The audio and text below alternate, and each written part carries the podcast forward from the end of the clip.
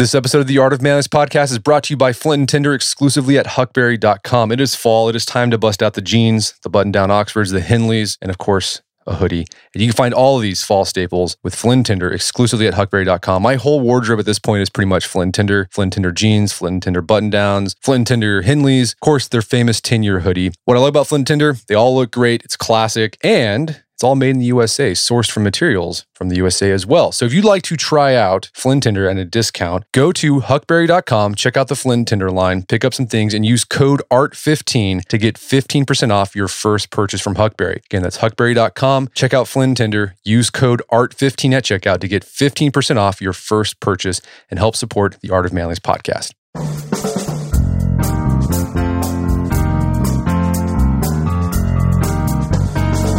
Brett McKay here, and welcome to another edition of the Art of Manliness podcast. The standard route to success in modern life goes as follows. Work hard in high school, score high on your SAT, get into a good college, do well in your classes, get a good job. For some people, that path works, but for a lot of people, it leaves them disengaged and frustrated because it doesn't actually lead to a life of fulfillment. My guest today has spent his academic career studying individuals who have bucked the standard formula for achievement and found success on their own terms. His name is Todd Rose. He's a professor at the Harvard Graduate School of Education and the co-author of the book, Dark Horse: Achieving Success Through the Pursuit of Fulfillment. We begin our conversation discussing what Todd calls the Standardization Covenant, including how it developed to serve institutions rather than individuals, and why following the standard path often leads to frustration. Todd then explains his idea of an alternative Dark Horse Covenant and what it looks like theoretically and in the lives of those who followed it. He then walks us through the steps that Dark Horses follows to find success and fulfillment on their own terms, including focusing on micromotives to figure out where you fit, making decisive choices, creating your own options, and trying new strategies until you find something that works. We end our conversation with how Todd would like to see the Dark Horse dynamic incorporated into our educational system. After the show's over, check out our show notes at aom.is/darkhorse. Todd joins me now via clearcast.io.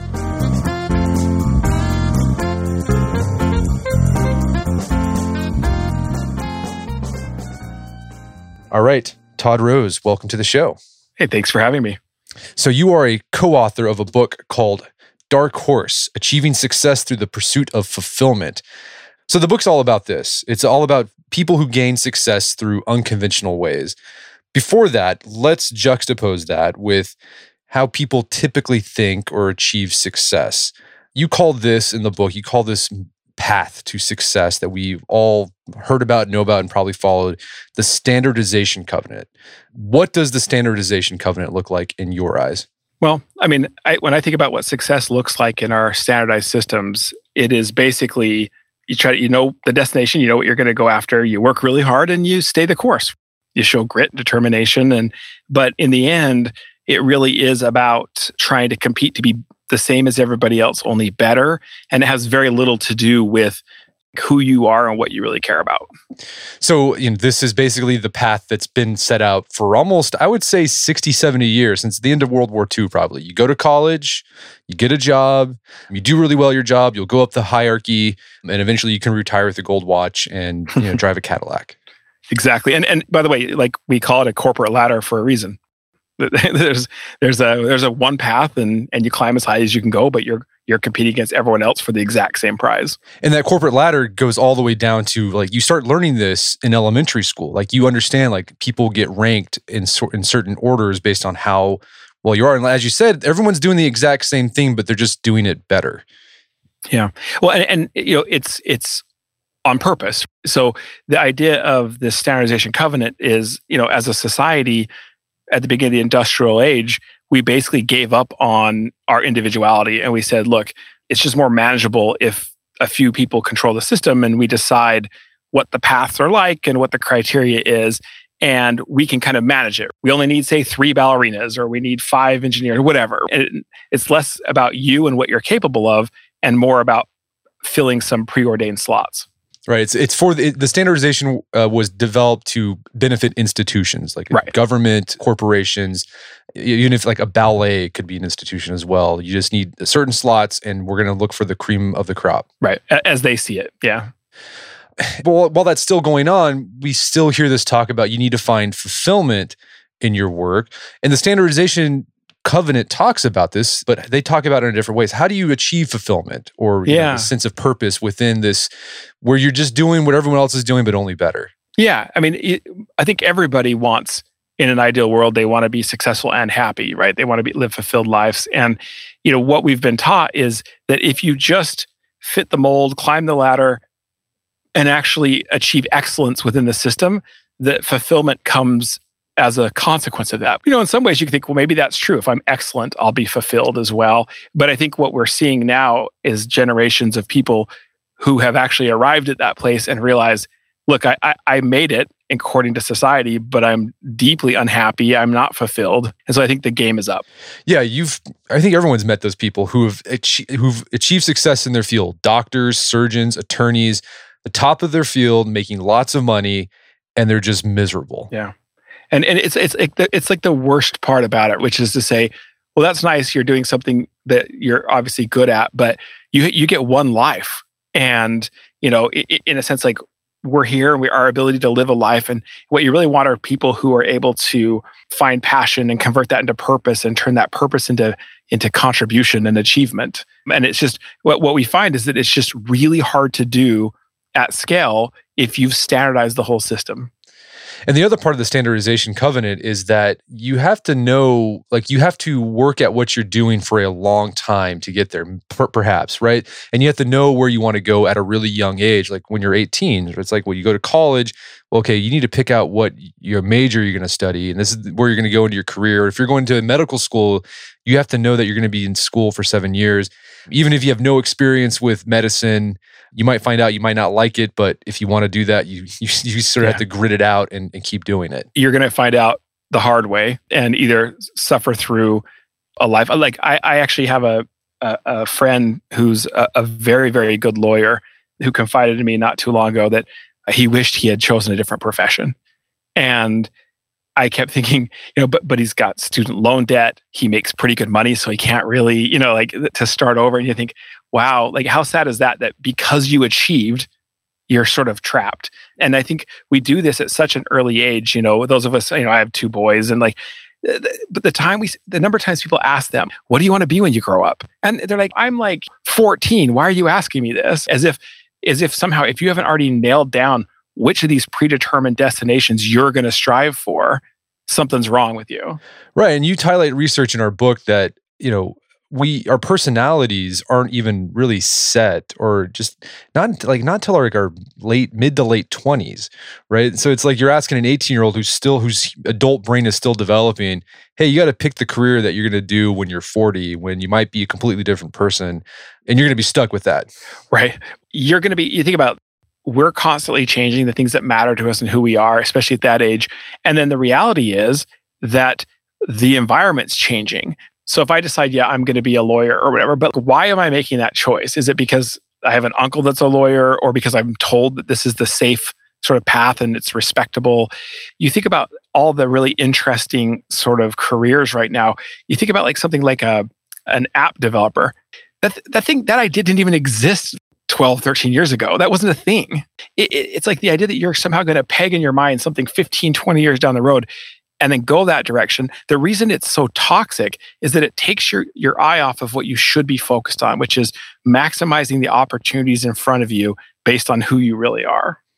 And another part of the standardization covenant that you write about in detail in the book is that it rests on the premise of meritocracy, right? That we reward talent and hard work. But you and your co-author make this really compelling case that meritocracies, or at least how they are in the standardization covenant, where there's this, you know, ladder you follow, doesn't really reward talent and hard work.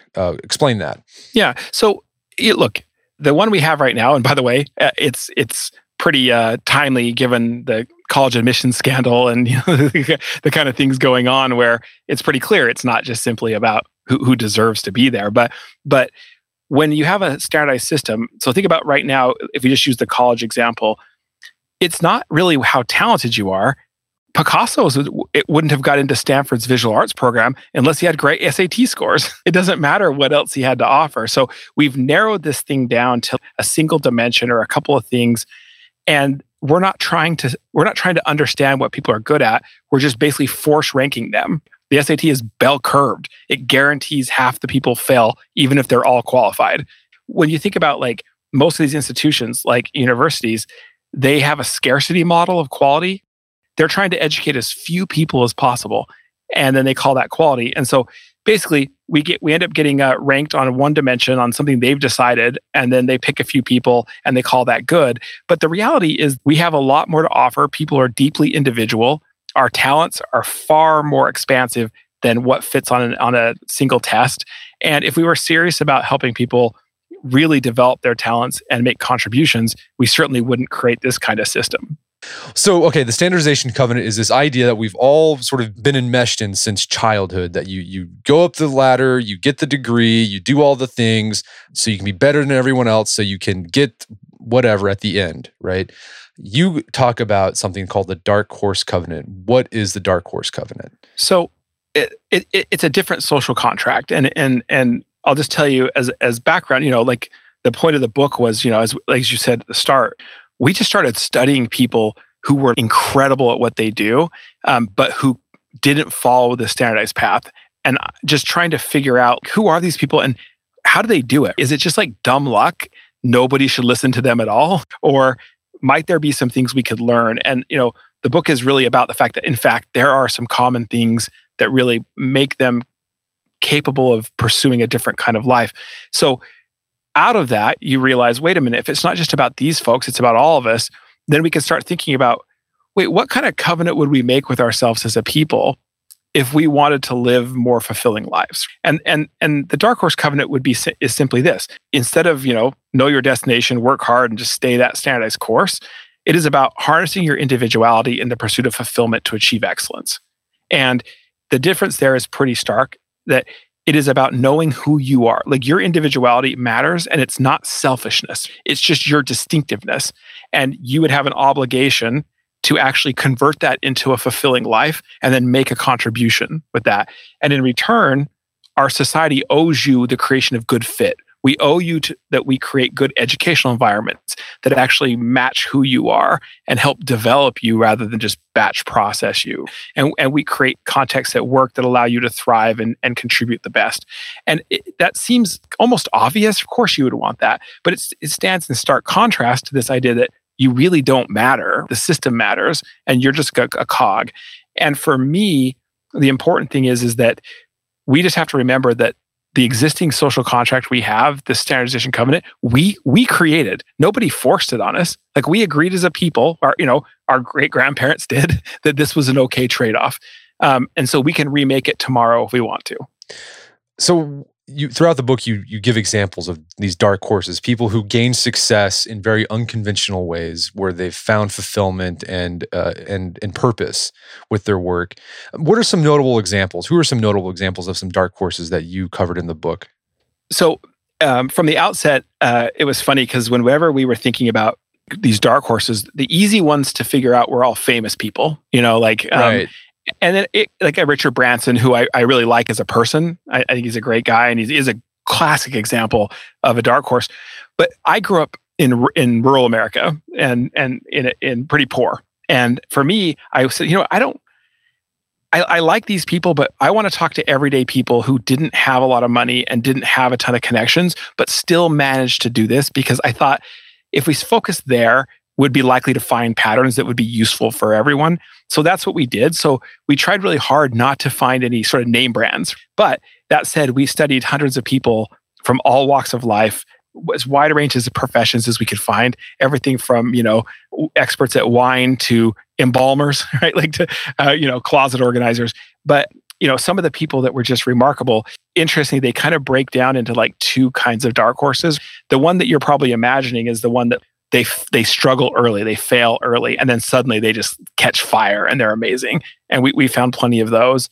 For example, like we talked to a woman who dropped out of school in high school, had a kid early on, was working in a fast food joint in her teens and early 20s. And you flash forward today, she's an internationally respected astronomer who has discovered a planet, discovered an asteroid, and did all of that, including publishing in like the journal Science, never having gone to college. She still doesn't even have a high school diploma. The other kind of dark horse that we found, which I think is even more general, were these people who were really actually fantastic at what they do. They were the people who you would say, boy, by society standards, they're successful. who reach a point in their life, they're like, I'm just not happy. I'm not fulfilled. And they make these incredible pivots into stuff that you're like, really? That's where you went? And then they go off and they just do amazing things and you still don't see them coming. So for example, spoke to another woman who had actually, you would have thought was acing the standard path. She was raised by the classic tiger mom parents. And she finished high school at 15, finished college at 19. And then she landed a really sweet high profile job at one of the top consulting firms when she was 20. And she was like, had this just like stellar career right in front of her. Yet a few years later, she wakes up and recognizes she's living a life based on her parents' view of success, and she's not happy. So she makes a decision to pursue what mattered to her, makes a pivot. Today, she is a chef and the mastermind behind one of the most acclaimed supper clubs in the country. No, that's awesome. My favorite that you talk about, the highlight of the book, is the lady who, Susan, she's in a crappy marriage. Yeah. She went to a concert, and at that concert, she decided, I'm going to be a sound engineer. Yeah. She went on this path that took, I think more than a decade. Yep. And she ended up being the Prince's, the artist formerly known as Prince, or is he now just Prince? Incredible, right? The sound engineer for him. And what I love, she's one of my favorite people in the world. This is one of the fun things about this project is you meet people and you don't want to be them. Like, I don't want to be a sound engineer, but knowing her makes me want to be a better person. She taught us that living a fulfilling life isn't all upsides. Sometimes you have to get yourself out of really bad, abusive relationships. You got to, there's a hole you're in, and that's the starting point. But She said, I don't even know why. She didn't want to be a performer. She knew that. And so she's like, I don't know, this sound engineer. But what's so interesting and we lay out in the book in greater detail, the kind of choices she's going to make to really live that kind of life, including being a secretary at the place where they train people because she couldn't afford to go, but she could get enough training, and convincing the military to send her some technical manuals so that she could keep getting more training. And then just doing the things that need to be done. And then what I love is, there she is getting to share this moment actually back in the LA Coliseum where she left because her husband told her she had to be home in time or she was going to get beat. There she is with Prince back there enjoying this incredible success with Purple Rain, and to be able to live that life. And then as you see in the book, she goes on to do other things because she realizes this is a never-ending process. Yeah, she got her PhD and be a professor. Yeah, and she went to school in her 40s because it was like, there's something, the next challenge. And that's what I love about this fulfillment orientation, which is these dark horses. I was always surprised. I really genuinely thought that to be a dark horse, to buck this standardized system, you would have to be someone like Richard Branson. I mean, I know Sir Richard. He's amazing. And he really loves bucking the system. I think it's just part of what really gets him off.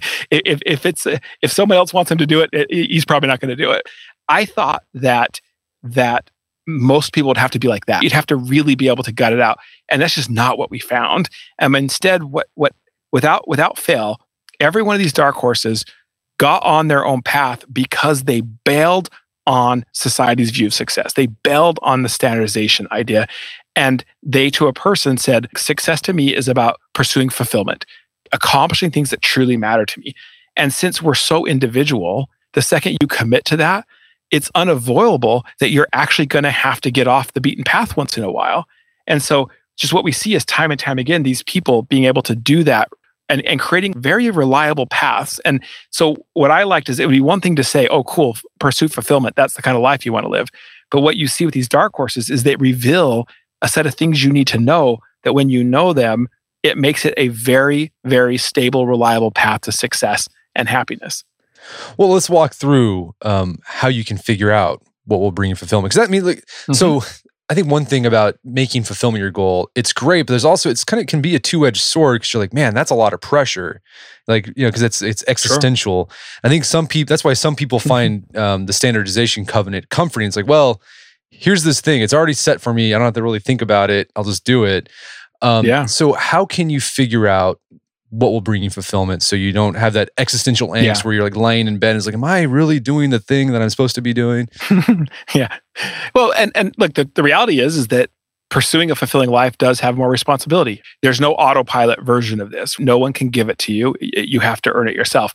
But I can almost guarantee you, as someone who's a fan of what you all do, I'm going to go ahead and almost guarantee the people listening and the people on the website are people who actually care about this kind of stuff, your self-improvement and trying to live their best life. So here's the thing. In the abstract, it can feel overwhelming because absent the reliable, even if it's not that great, sort of beacons that society gives us, what do we anchor around? So what we found is that there's really these four things that they know that make this work. And they'll sound pretty straightforward, but look, the first thing, and it's the most important thing, is you absolutely have to know what motivates you. And we call it micromotives in the book because it was incredible how individual they are. When you think of motives, you tend to think of a small number of them that are just big. Like, okay, wait, I'm competitive. Yeah, that's true. I'm pretty competitive, or I like money, or I like collaboration. But in reality, the things that truly get you up in the morning can be incredibly particular and subtle and may not really apply to really almost anybody else. For example, we talked to a guy who, no kidding, his primary motive, it's just incredible, was aligning physical objects with his hands. I actually, when we talked to him, I thought, this can't be true. First of all, it doesn't sound remotely motivating to me at all. And it just seems so particular. Really, that must represent something more general, but it was really specific for him, and it really mattered. And he'd been able to convert that into some engineering work that had been amazing, and then left that work and it fell apart on him. And then he came back in his life later and realized he's now the top upholstery repair person in New York, and he loves it. You got to know these things about yourself because you can be successful by society standards without knowing who you are and what matters, but you can't live a fulfilling life. Not systematically, because it's about making choices and accomplishing things that matter to you. So the question would be well, then how do I start to figure out what motivates me? It seems, think about it, schools don't help. We never ask kids ever about what really matters to them. We tell them what they should care about. But what we found, and I'll give you the simple version here, and the book kind of elaborates more on it. The most, it will sound simple. I promise you, any listener that just puts this into play in their life will be shocked at how big of a return on investment you'll get. So it's simply like this. If you think about the things that you enjoy doing right now, whether they're at work, whether they're at home, recreation, whatever. If you start making a list of those things and ask yourself, why? Why do I like this? So my example, I love football, love it. I'm passionate about it. I played it when I could. I watch it every time. Luckily I'm in Boston, so I've got the Patriots for quite a few years. So it's a good run. But then it's why, right? What is it about? So is it because it's competition? Is it because it's outdoors? Is it because it's collaborative, a team sport? Is it because it's strategy involved? You and I could both like football for very, very different reasons. If you know the why, it's everything. Because if you do this a couple of times with the things that you enjoy, you'll start to see patterns. And those patterns become your real motives. And now that I know, if it's because I like collaboration and strategy, well, you know what? There's a whole bunch of other things that can also be fulfilling to me, and I understand how to find my way to those things. I love it. And you gave the example that I liked in the book was someone who likes birds. Well, I just love birds. But you might like how birds look, and that could take you down one path, or you might like how birds sound, and that could take someone down another path. In fact, it did. As you were saying, it's so remarkable because they get so specific, and I'm like, really? There are actually people who end up becoming what we call birders. There's whole professions where people go out and discover birds, and they actually are really interesting and important careers. I, for the life of me, would be I would rather dig ditches. I can't even imagine that. But what we found is some people were no, all that matters to me is the visual aspect of it. They could care less how they sound. And then some people are I don't even want to see them. I need to hear them. And they could imagine the waveform of the sound. And it was funny, after we wrote the book, there was a more serious conversation going on in Australia about someone who wanted to actually was claiming they wanted to have assisted suicide and they had to leave the country. And one of the things the gentleman said, he was 100. And he said, look, I used to love birds.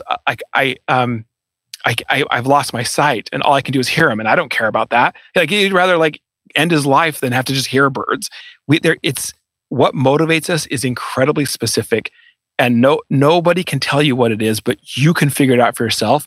And when you start to get a hold of that, then suddenly making choices about your life becomes a heck of a lot easier. And that idea that feels scary as if you're going to drive yourself off a cliff suddenly doesn't feel as risky or scary anymore.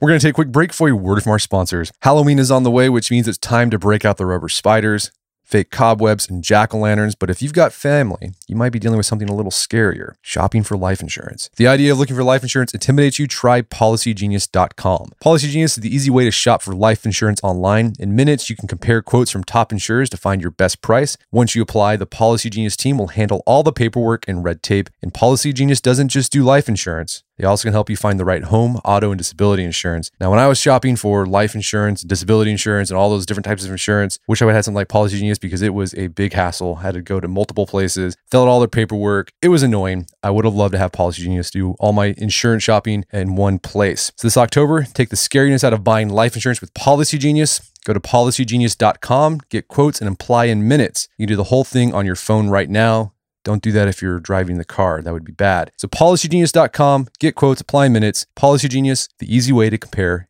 and buy life insurance. Also by ZipRecruiter. Hiring can be a slow process. Cafe Ultra's COO, Dylan Miskowitz, needed to hire a director of coffee. Yes, a director of coffee for his organic coffee company, but he was having trouble finding qualified applicants. So he switched to ZipRecruiter. ZipRecruiter doesn't depend on candidates finding you, it finds them for you. Its technology identifies people with the right experience and invites them to apply to your job, so you get qualified candidates fast. Dylan posted his job on ZipRecruiter and said he was impressed by how quickly he had so many great candidates apply. He also used ZipRecruiter's candidate rating feature to filter his applicants so he could focus on the most relevant ones. And that's how Dylan found his new director of coffee in just a few days. With results like that, it's no wonder 4 out of 5 employers who post on ZipRecruiter get a quality candidate within the first day. If you'd like to try this, if you're a business owner, hiring manager at a big corporation, you can try this for free. You got to go to my special URL. It's ZipRecruiter.com/manliness. That's ZipRecruiter.com/manliness, ZipRecruiter.com/manliness. One more time, ZipRecruiter.com/manliness, ZipRecruiter, the smartest way to hire. And now back to the show. Well, that's the next step, choices. And this is all about finding fit for what motivates you. Yeah. And this is counterintuitive to, I mean, you kind of hear talk of this in the Standardization Covenant. You want to find a job where you fit, but it's like you have to fit in a certain way, right? Like you have a predetermined choice, right? And you got to fit there. How is choosing differ in the Dark Horse Covenant? Yeah, so there's a couple of things that we saw with Dark Horses with the role of choice that I think is super important to appreciate. The first is just simply that actually recognizing that choice is really important, because in the Standardization Covenant, we're actually actively discouraged. The number of real choices that we have in our life. I mean, if I go to the grocery store, I have a lot of choice because it's a market and people want to sell me stuff. But you think about the institutions that are about developing who you are, you have very, very few choices. And so what you end up doing is hoarding them when you get them and you hedge. And it's like, I don't want to make a mistake on this one. Like, what college am I going to go to? What major will I have, right? What's my first job? Dark horses, they look for choice everywhere, that even small ones. And they recognize that there's never such thing as just an equivalent option.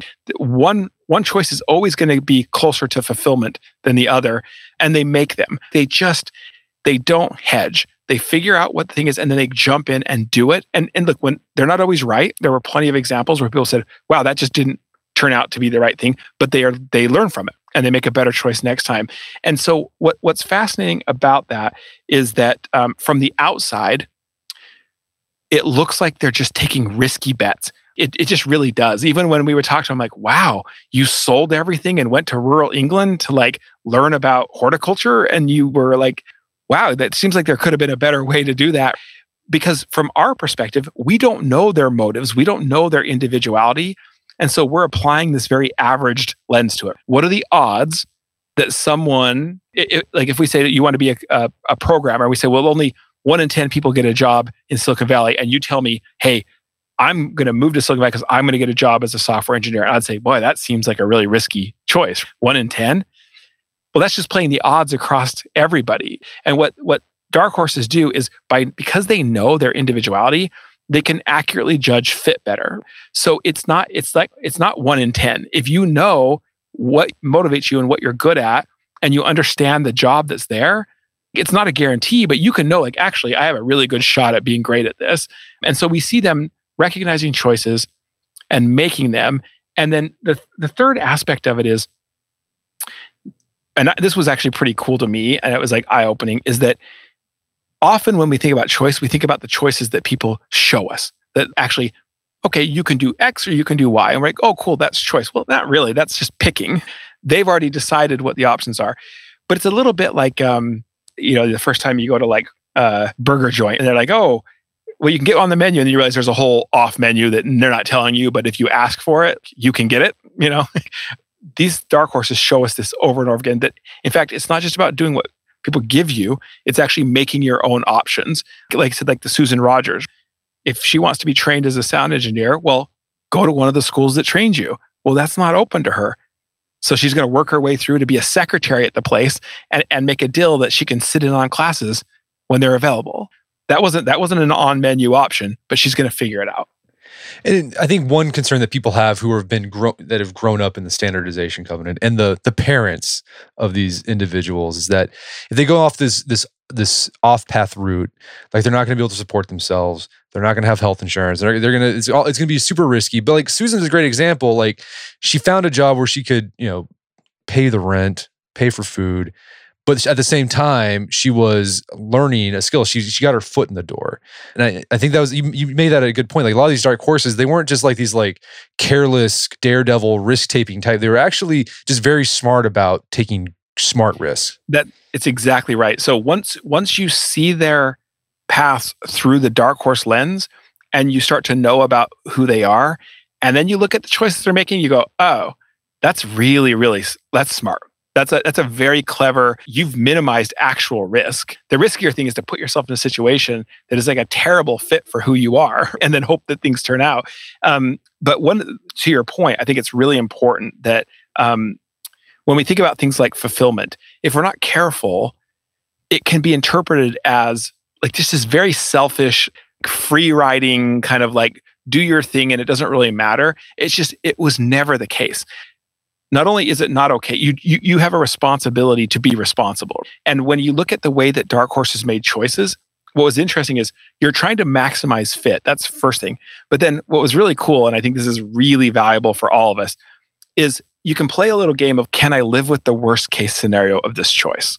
So, nowadays I have 2 kids, which means I have some financial responsibility. There are things that are no longer options for me because of the life I chose to live and I want to live. So if I have a chance to make a jump, but one of those worst case scenarios is losing everything and my family suffers, then I'm going to pass on that one because I'm unwilling to live with the worst case scenario. And then what you do is you go to the next best fit. And what they keep doing is saying, how do I get to that place where I can live with the worst case scenario and I have a good fit?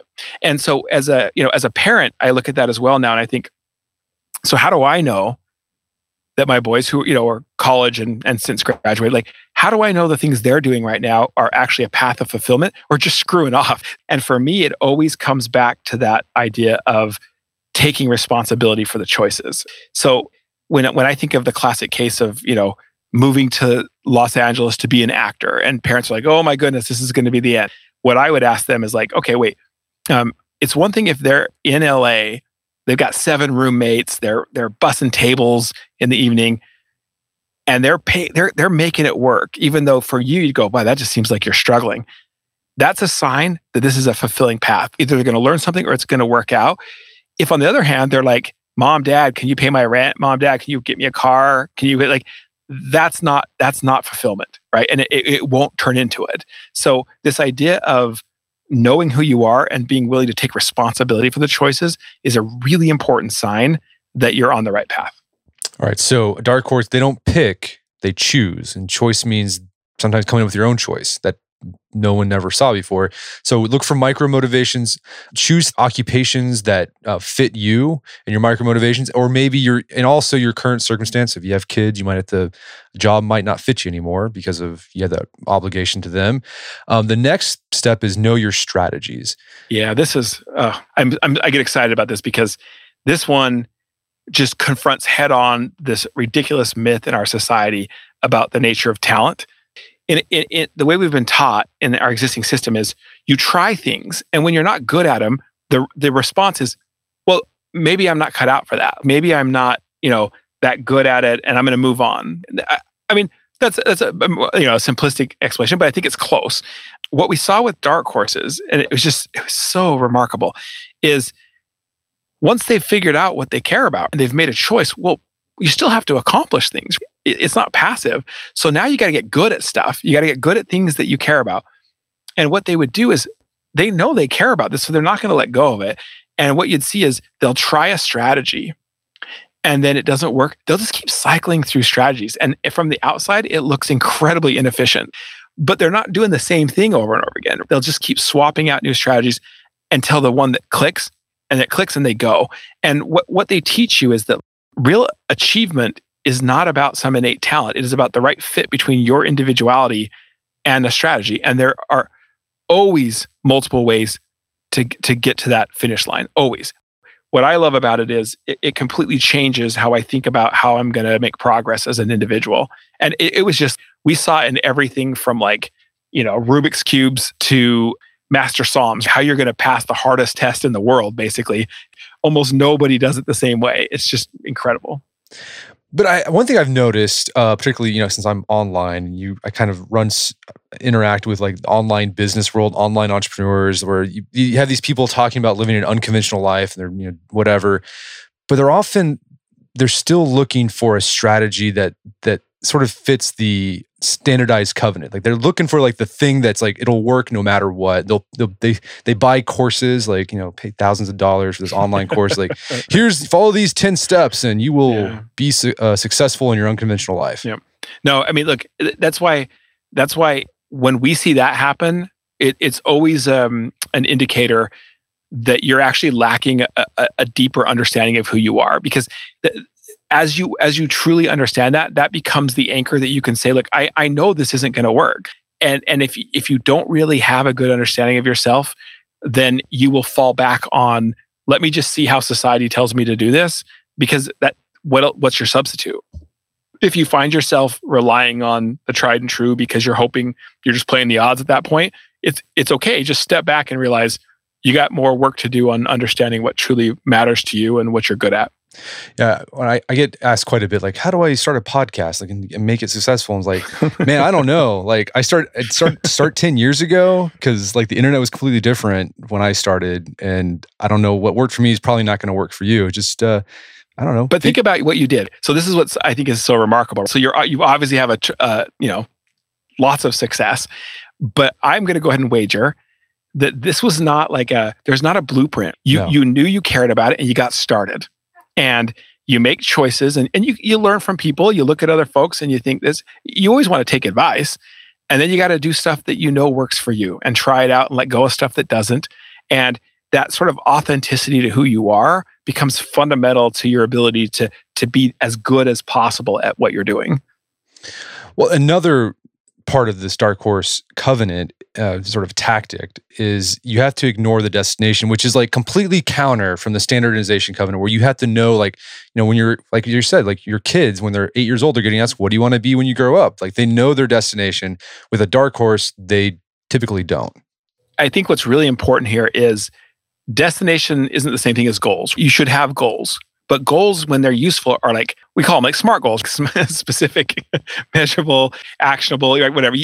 Yeah, it's one thing to say okay, I want to start a podcast. Well, there's certain things I need to get better at. I'm going to do these things. I'm going to learn how to interview. I'm going to learn how to whatever. Okay. But yeah, if you start talking about things that are 10, 15 years out that are contingent on a bunch of other things, first of all, that destination, I guarantee you won't look like that by the time you get there. The other thing is it may be an actual terrible fit for who you really are. And so what dark horses do, and I think is just profoundly important, is by ignoring, you'd never hear them say, what do you want to be when you grow up? Say, that's just a dumb question, because it will corrupt your decision-making process. Because the second I latch on to something far in the distant, and I don't really know why I'm doing it, I lose sight of the fact that every single day I have choices to make. Every day. We all do, big and small.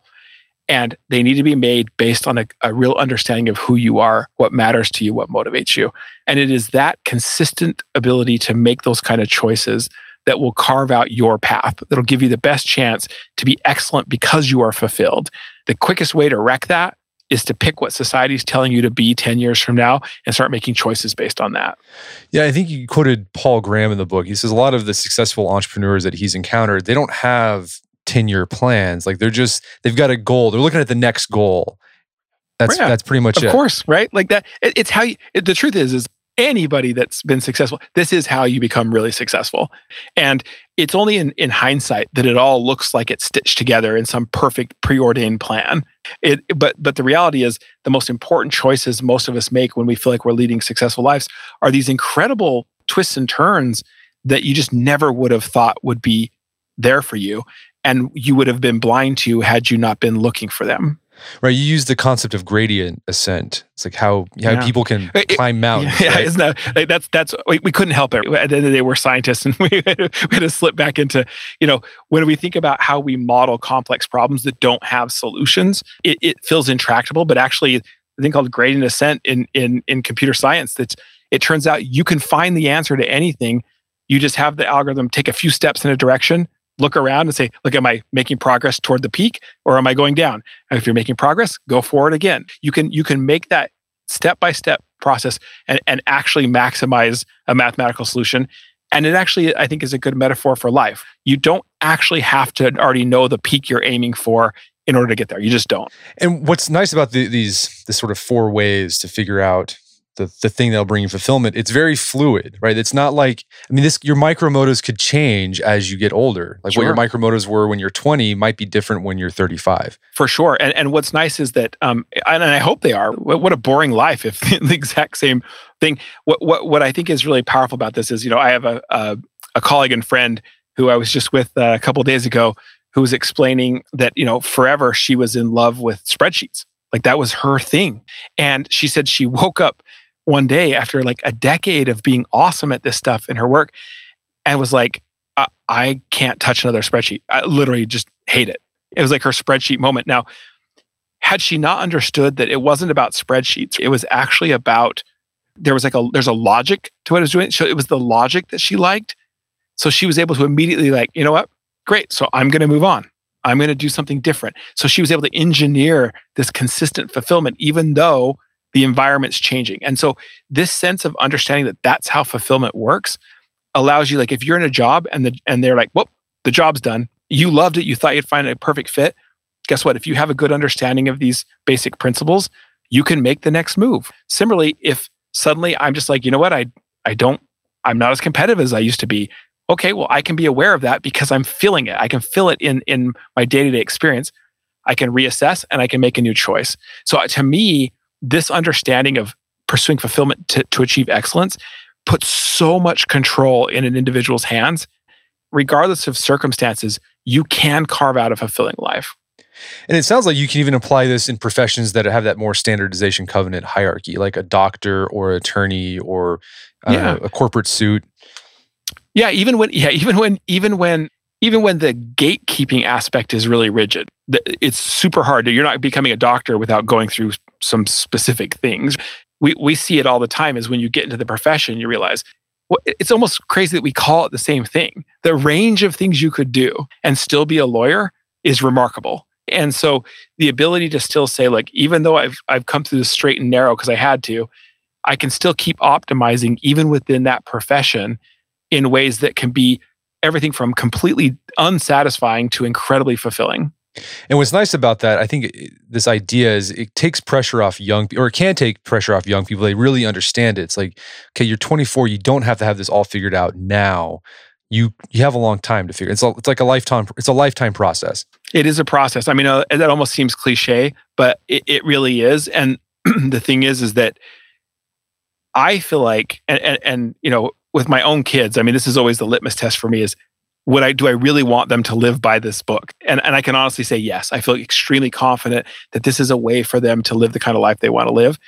It's empowering. It can be a little scary. Like I said, you lose sight of the things that you've been told all your life are the sure signs of how you have success. But once you get into the habit of this, of being true to who you are and learning how to make choices and learn from them quick, not only do you end up places that are just super interesting and successful, but the journey is actually interesting. It's actually enjoyable. And I think nowadays what more could you ever want as a person or as a parent than to have yourself or your children be able to have a life that is that rich and meaningful? So we got the Standardization Covenant. It was created to benefit institutions. It allows us to educate a lot of people at once, hire people at a bunch of people all at once. But then you have this Dark Horse Covenant that's very focused on the individual and it's personalized. So there's sort of this conflict there.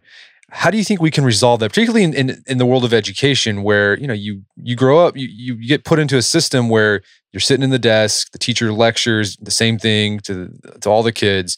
How can you develop a dark horse education within that system?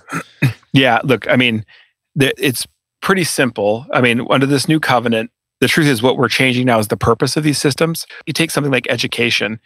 The purpose of education is actually to batch process kids and sort them into predetermined outcomes that society has said they want. I mean, that's at the end of the day, that's what we do. It doesn't mean we don't have amazing teachers, doesn't mean we have caring adults, but it is the purpose of the system.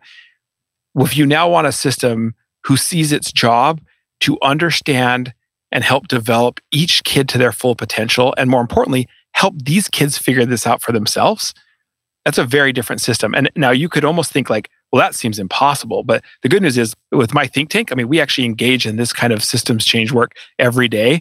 There are some remarkable things going on. And at the core of this big change in the purpose of education is actually a focus on more personalized systems that care about individuality. And this is almost crazy to me because what's odd is we figured out how to personalize almost every other aspect of our lives. But when it comes to our kids and their education, we seem shockingly content with the status quo, but we shouldn't. Our education system doesn't match our capabilities for personalization.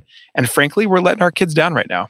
So, I mean, what are some things that have been done to, I mean, just sort of a highlight of some of those things? Yeah, no, look, I am wildly optimistic about where our public education system will be in a decade or so. Like, we know the purpose is wrong. We're trying like crazy. We have the tech to be able to do something different. So here's the handful of things that have to shift that are shifting. I'll tell you the one that I think is must have and is already happening, which is you have to shift toward what we call mastery learning, which means allowing kids to learn at their own pace until they truly understand the material rather than just passing kids from grade to grade as long as they don't fail. And the good news is that mastery learning is already taking hold all around the country. In fact, there's actually, you think about something like Khan Academy, where basically anyone can do that online and schools use it all the time. But you go to something like the state of Idaho, which is literally committing to making mastery learning the core of how things happen. And what's so great about it is when you shift away from a fixed amount of time and then you just rank kids with a grade to mastery learning, what we see without fail is that kids turn out to be just far more capable than we ever imagined. That like with just a little more time and support, what one kid can do academically, most kids can do. And so for me, that's not only good for the individual. When you think about the kind of talent we're about to unleash with a system that's focused on mastery, it makes me pretty hopeful about the future. Well, Todd, this has been a great conversation. Is there someplace people can go to learn more about the book and your work? Sure. You could go to toddrose.com or you can follow me on Twitter at @ltoddrose. Fantastic. Well, Todd Rose, thanks for your time. It's been a pleasure. Yeah, thank you. My guest today was Todd Rose. He's the co-author of the book Dark Horse. It's available on Amazon.com and bookstores everywhere. You can find out more information about his work at his website, toddrose.com. That's Todd with 2 Ds. Also, check out our show notes at aom.is/darkhorse, where you can find links to resources where you can delve deeper into this topic.